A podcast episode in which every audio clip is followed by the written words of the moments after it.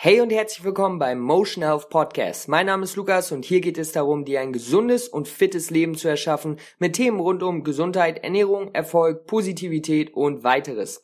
Ich freue mich, dass du heute etwas Zeit mit mir verbringst und in diesem Sinne würde ich sagen, let's go.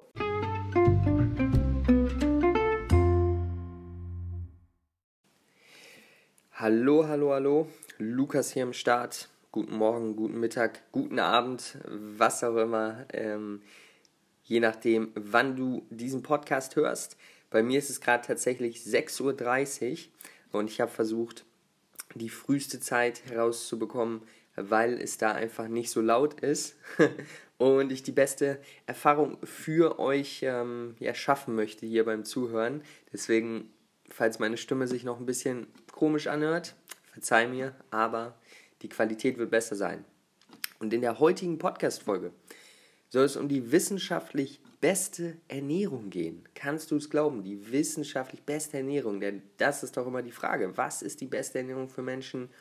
Wie sollen wir uns ernähren? Was sind die Antworten und so weiter und so fort? Und da möchte ich dir mal ein bisschen, ja, was zu erklären. Also, um es mal vorwegzunehmen. Was ist die beste Ernährung für uns Menschen?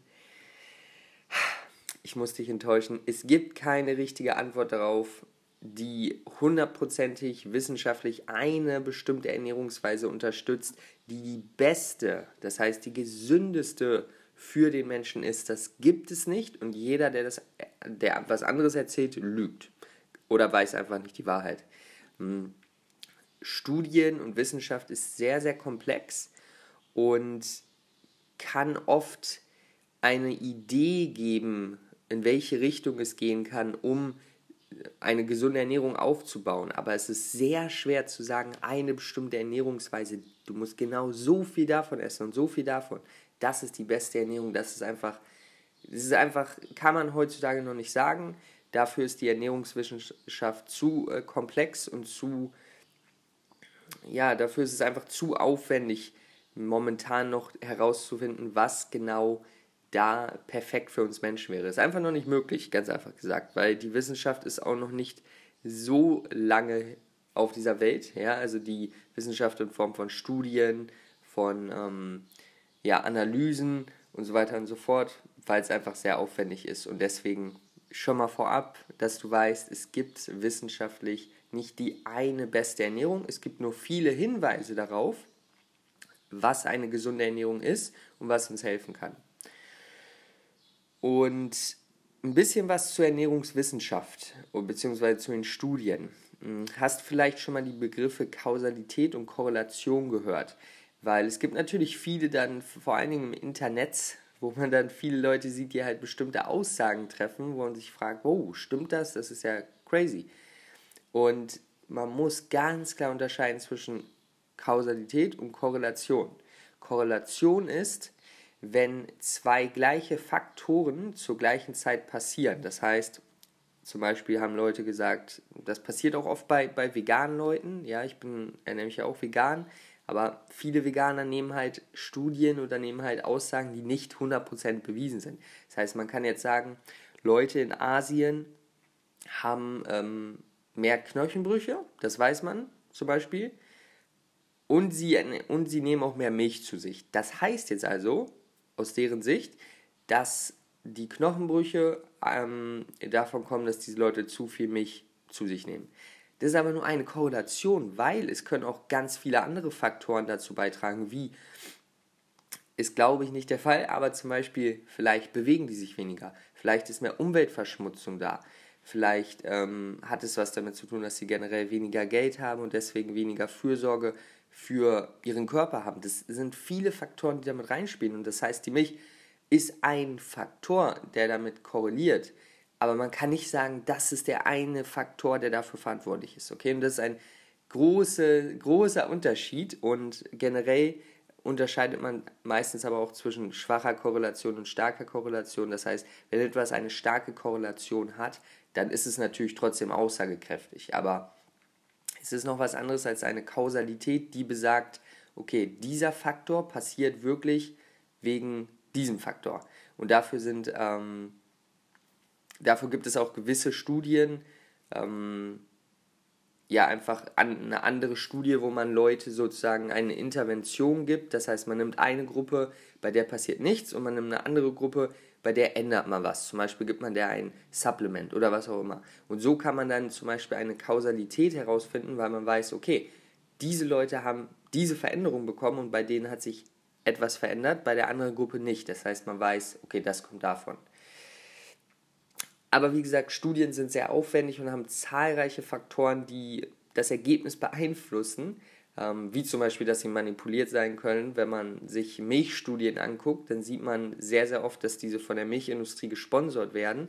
Und das ist halt einfach keine wirklich aussagekräftige Studie, weil die nicht mehr objektiv ist und mit einem bestimmten mit einer bestimmten Intention hergestellt wurde. Ja, das heißt, auf solche Sachen muss man einfach achten. Und das ist für jemanden, der jetzt nicht da drin ist und einfach nur wissen will, was, die, was eine gute Ernährung ist, natürlich sehr, sehr schwer. Aber ich möchte dir einfach erklären, warum es keine wissenschaftlich beste Ernährung gibt. Das heißt, es kommen viele Faktoren damit rein, vor allen Dingen auch, wie viele Leute haben an der Studie teilgenommen.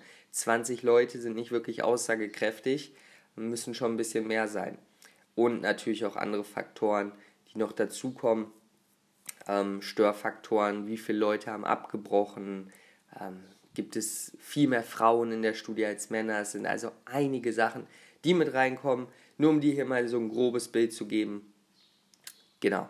Und dann gibt es aber natürlich noch die Leute, die die beste Ernährung anhand unserer Vorfahren ähm, ausmachen. Zum Beispiel die Steinzeit-Paleo-Ernährung, äh, ähm, welche halt auch nicht auf richtigen Aussagen beruht sondern halt äh, ja mehr oder weniger auf Hypothesen beziehungsweise glauben die daran, dass zu wissen, wie genau wir uns zu dieser Zeit ernährt haben und dass diese Ernährung auch die beste Ernährung ist, was beides halt nicht richtig ist. Wir wissen nicht genau hundertprozentig, wie sich jeder in dieser äh, Steinzeit ernährt hat.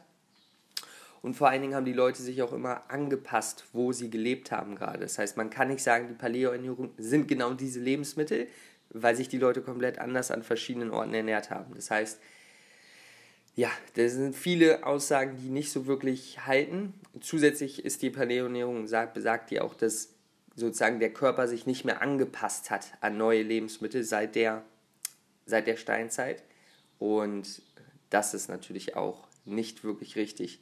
Das heißt, ja, es gibt verschiedene Ernährungsweisen, die halt da ein bisschen kritisch zu hinterfragen sind. Jetzt aber nochmal dazu, was ist trotzdem, wir haben natürlich trotzdem schon viel Wissenschaft und was ist fürs, die heutige Ernährung für das Individuum? Ja, was, was kann man da sagen? Was kann man für Grundlagen geben, für Richtlinien? Und die erste ist, würde ich sagen, nicht jeder Mensch ist in der gleichen Situation und deswegen muss jeder wirklich, kann nicht jeder Mensch die gleiche Ernährung einfach so bekommen. Ähm, es kann in die gleiche Richtung gehen und es gibt natürlich Grundlagen, aber zum Beispiel sollte ein, eine 60-jährige Frau, die übergewichtig ist und Diabetes hat, ein bisschen andere Ernährungsfaktoren berücksichtigen ähm, als ein 20-jähriger Sportler, der jetzt Wettkämpfe macht. Hundertprozentig sollten die natürlich andere einen anderen Fokus legen, obwohl die, Ernährung, die Lebensmittel hauptsächlich die gleichen sein könnten. Ja, das kann sein, aber von der Menge her, von den Makro-, Mikronährstoffen sollte man natürlich ein bisschen was unterschiedlich machen. Ähm, oder zum Beispiel ein Kind, ja, jemand in der Wachstumsphase hat relativ andere Ernährungsgewohnheiten, andere Ernährungsfaktoren zu, be zu beachten als ähm, ein Senior. Okay? Das heißt, es ist immer ein bisschen individuell zu beachten. Das, das, das ist das Erste. Das Zweite würde ich sagen, was passiert außerhalb von uns? Was passiert mit der Umwelt, äh, mit den Menschen, weil unsere Ernährung, wir essen circa dreimal am Tag und ob wir es wissen oder nicht, diese dreimal haben einen extremen Einfluss auf Umwelt, auf teilweise auch Welthunger, auf Jobs, auf die Zukunft, auf all diese Sachen, ja. Und da kommt natürlich die pflanzliche vegane Ernährung ins Spiel und hat eine super, super Möglichkeit, um da einiges zu machen. Ja, also das ist auch immer eine Frage, die ich mir persönlich stelle. Ich will weg davon kommen, die ganze Zeit nur auf mich zu schauen, sondern auch hey, was geht eigentlich gerade ab und wie, was für einen Einfluss haben meine Entscheidungen darauf. was sagen denn, um, um vielleicht für auch vegane, vegetarische Leute ein bisschen was mitzugeben, was sagt denn die Wissenschaft dazu? Und es gibt hier zwei sehr, sehr interessante Studien, die man sich gerne mal angucken kann. Ähm, da gibt es keine, äh, beziehungsweise da gibt es nur Übersichtsartikel, weil diese Studien noch laufen. Ähm, das heißt, da gibt es keine abschließende, wer sich schon mal eine Studie angeguckt hat, keine abschließende äh, Einführung und all diese Sachen, sondern es gibt nur Überblicke, aber die sind schon sehr interessant. Das ist einmal die Adventist Health Study mit 5000 veganen Leuten, das heißt aussagekräftig. Und die hat einige interessante Sachen gefunden zum geringen Krebsrisiko ähm, von den veganen Leuten gegenüber den Mischköstlern und Vegetariern. Das heißt, da hat man sehr viele interessante Antworten gefunden. Und die ernähren sich auch vollwertig pflanzlich von allen fünf Lebensmittelgruppen. Falls du nicht weißt, was die fünf Lebensmittelgruppen sind, ein paar Podcasts zurück habe ich dazu äh, darüber gesprochen. Und dann gibt es auch noch die Epic Oxford Study mit 2000 veganen Leuten. Und das sind einfach zwei Studien, die sehr viele gute ähm, ja, Aussagen zu der veganen Ernährung wirklich fundiert geben und sagen, hey, schau mal, da geht wirklich was, man kann das gesund machen, wenn man auf gewisse äh, Faktoren achtet. Genau, und da, da wissen wir einfach, okay, es ist möglich, es ist definitiv möglich, vegan sich gesund zu ernähren und es ist eventuell sogar möglich, sich gesünder zu ernähren als Mischköstler. Das heißt, genau, da haben wir zum Beispiel zwei Studien, die da sehr interessant sind und daher weiß man zum Beispiel, ist es möglich.